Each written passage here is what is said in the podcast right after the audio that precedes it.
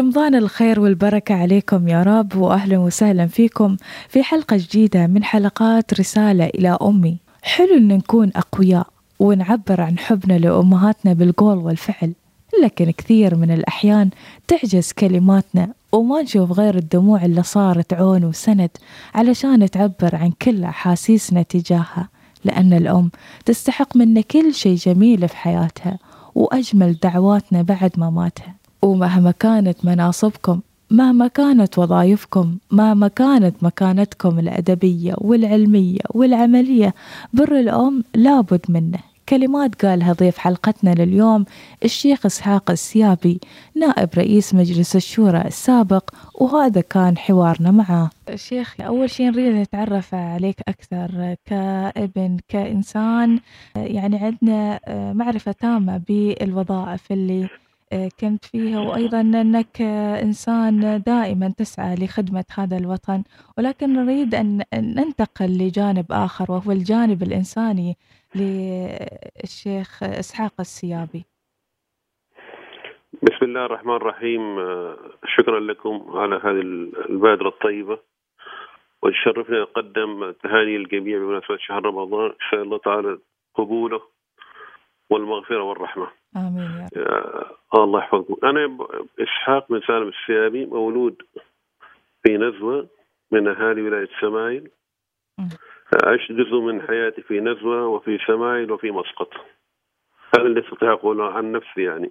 أوصف نفسك كابن وعلاقة مع مع الوالدة وإيش طبيعة علاقتك مع الوالدة كانت الله يرحمها؟ رحمة الله على الوالدة الله يغفر لها ويرحمها ويوسع قبرها ويدخلها في جنات النعيم. علاقتي بها كعلاقة أي ابن مع والدته. مم. أحس أنها كانت علاقة قريبة نوعا ما لأن عشت معها فترة طويلة. آه بدايات في نزوة. أنا ولدت في نزوة وبدأت دراستي الابتدائية لغاية الصف الثالث في نزوة. فأحس أنه حالي حال أخوان يعني قريبين من الوالدة كثير. لكن أنا نتأسف آه على أنه الوقت اللي أتيح لنا نكون مع الوالدة قصرنا في حقها كثير. ما قمنا بواجبها. هذا الإحساس النفسي حقيقة. الوالدة مثل كل أم سهرت علينا ربتنا اهتمت فينا بكت على بكانا وضحكت على ضحكتنا رحمة الله عليها. رب. فكانت تحاول توفر كل شيء من أجلنا. هذا اللي أستطيع أقوله. طول عمركم.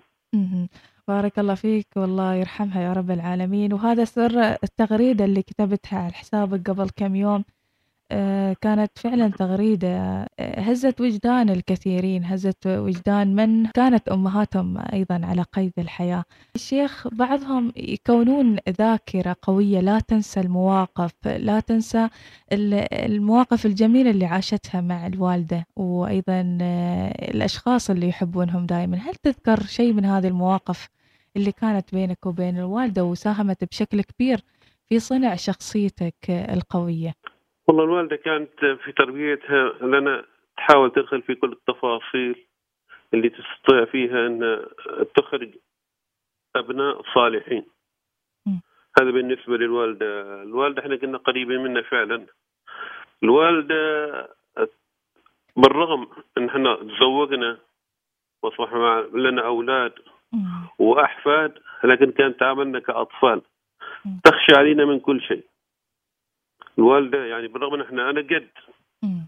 عندي أحفاد لكن الوالدة رحمة الله عليها الله يرحمه كانت آه، تعاملنا كان إحنا أطفال بالنسبة لها من خوفها الشديد علينا هذا حقيقة أثر في نفسنا كثير عطفها وعاطفتها لنا يعني كانت غير غير طبيعية.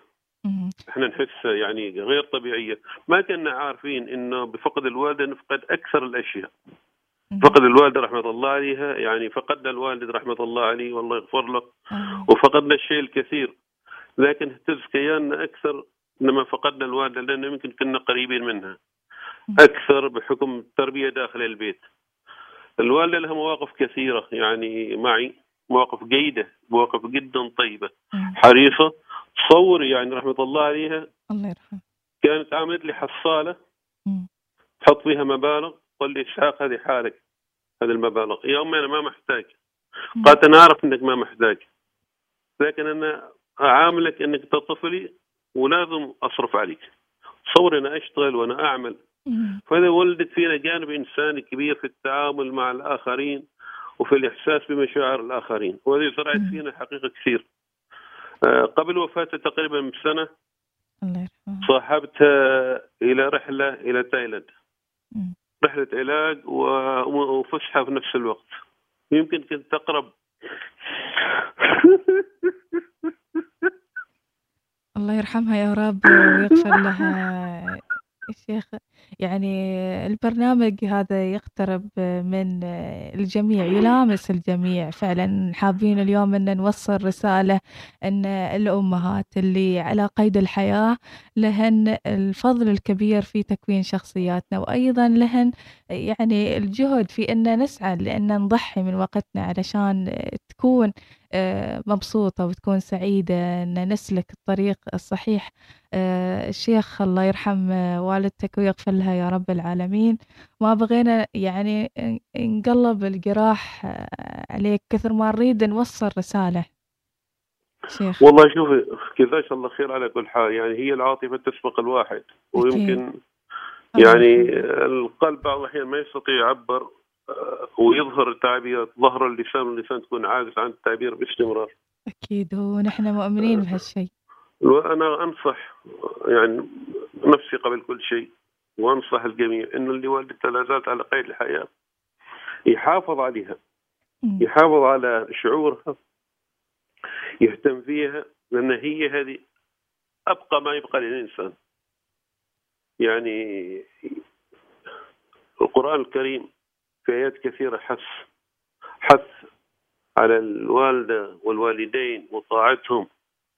وإحنا حقيقة نقرأ القرآن كثير لكن يمكن ما توقفنا هذه الآيات الدالة. أنا طبعا ما أعمم الدالة على أهمية الوالدين وأهمية. آه، خفض جناح الذل من الرحمة لهم. الوالدة بالنسبة لنا كانت كل شيء. الوالده كانت كل شيء لما كنا في تايلاند يعني كانت فرصة إن نكون مع بعض أنا وياها لا يشاركنا إخوة ولا أخوات ولا أحفاد. ف كانت من اللحظات بالنسبة لنا اللحظات يعني القريبة جدا من الوالدة يمكن ما أحسن إخواني لكن أقول ربما توفقت في هذه الفترة أكثر من غيري من الإخوة ان اكون قريب الوالدة يعني حتى في بعض الفنادق نمنا في غرفة واحدة. نتيجة عدم وجود حجوزات في فكانت هذه فرصة حقيقة رب ضارة نافعة إحنا. تعودنا لما نسافر كل واحد بغرفته. عشان يكون له خصوصيته مثل أي. مسافر يعني لكن مع في هذه الفترة في بعض الفنادق ما كنا نحصل إلا غرفة واحدة. ففعلا كانت يعني يمكن في البداية كنا متضايقين ليش غرفة واحدة بس في هذا الفندق لكن لما الحين نفكر أقول الرسالة كانت من الله تعالى أن أكون أقرب لوالدتي مم. فالوالدة لها حقيقة فضل علي كبير. لا يمكن أني أوفيها إياه مهما كتبت ومهما قلت ومهما حسيت. أسأل الله تعالى المغفرة والرحمة. آمين يا رب العالمين.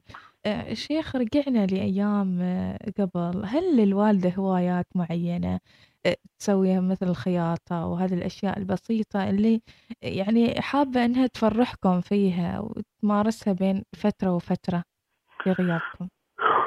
رحمة الله على الوالدة إحنا قبل ما نتولد كانت رفيقة للوالد رحمة الله عليه لما كان قاضي ووالي في. بدبد وفي قعلان. وكانت هوايتها في الصغر ركوب الخيل والهجن ما شاء الله. فكانت في زمانها يعني في هذاك الوقت. يعني من النادر تلاقي حرمة تركب خيل وتركب آه، جمال كذا على الملأ وتتنقل فيهم بحكم إن هي لها رغبة وهواية بهذا. لاحقا لاحقا مثل أي امرأة تمت بشيء من الخياطة. ما. في شك قضية الطبيخ هذه كل امرأة تأديها. كانت لها هواية في الزمان آه، حتى في صناعة آه، وخياطة آه، الاقطاع مع الخنجر. كانت تؤخذ كهواية.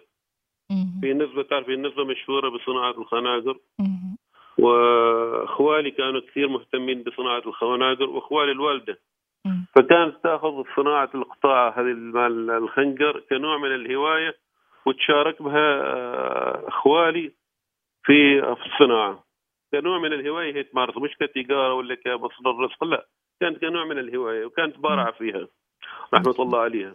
الله يرحمها يا رب ويغمد روحها جنات النعيم وأيضا يرحم آه، الوالد. في طفولتك في أيام الدراسة تذكر مواقف مع الوالدة في أيام دراستك سواء كانت الابتدائية ولا الإعدادية وحتى يعني مرحلتك الأخيرة من الدراسة في الثالث ثانوي؟ الوالدة رحمة الله عليها ما كانت متعلمة في المدارس النظامية كانت متعلمة في مدارس القرآن وكانت يعني تستطيع تكتب شيء بسيط وتقرأ. يعني ما كانت متمكنة لكن كانت حريصة أن أولادها يتعلموا. يعني نذكر في نزوة هي اللي وصلتني المدرسة عشان تعمل التسجيل في بداية السبعينات. لما فتحت المدارس الحديثة في نزوة.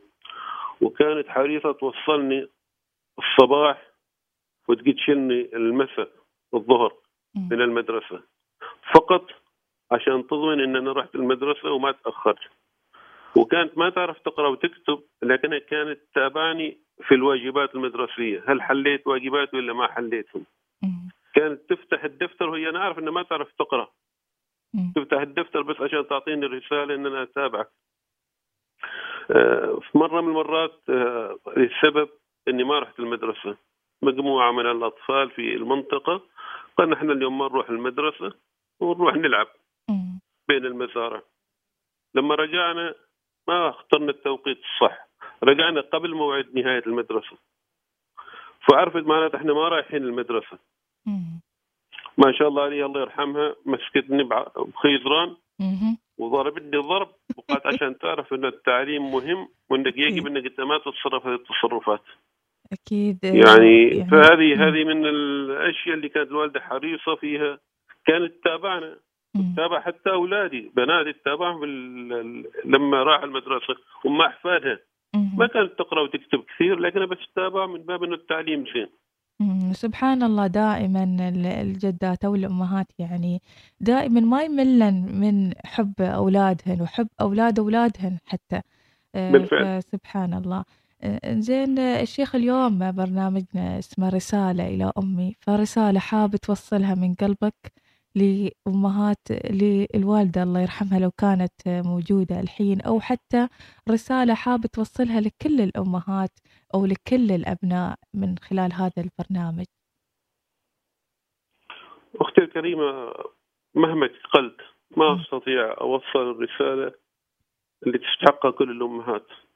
وفقط أنا رجعش و... آه، سنتين ماضيات الشهر الماضي رمضان مش الماضي اللي قبل العام الماضي من سنتين.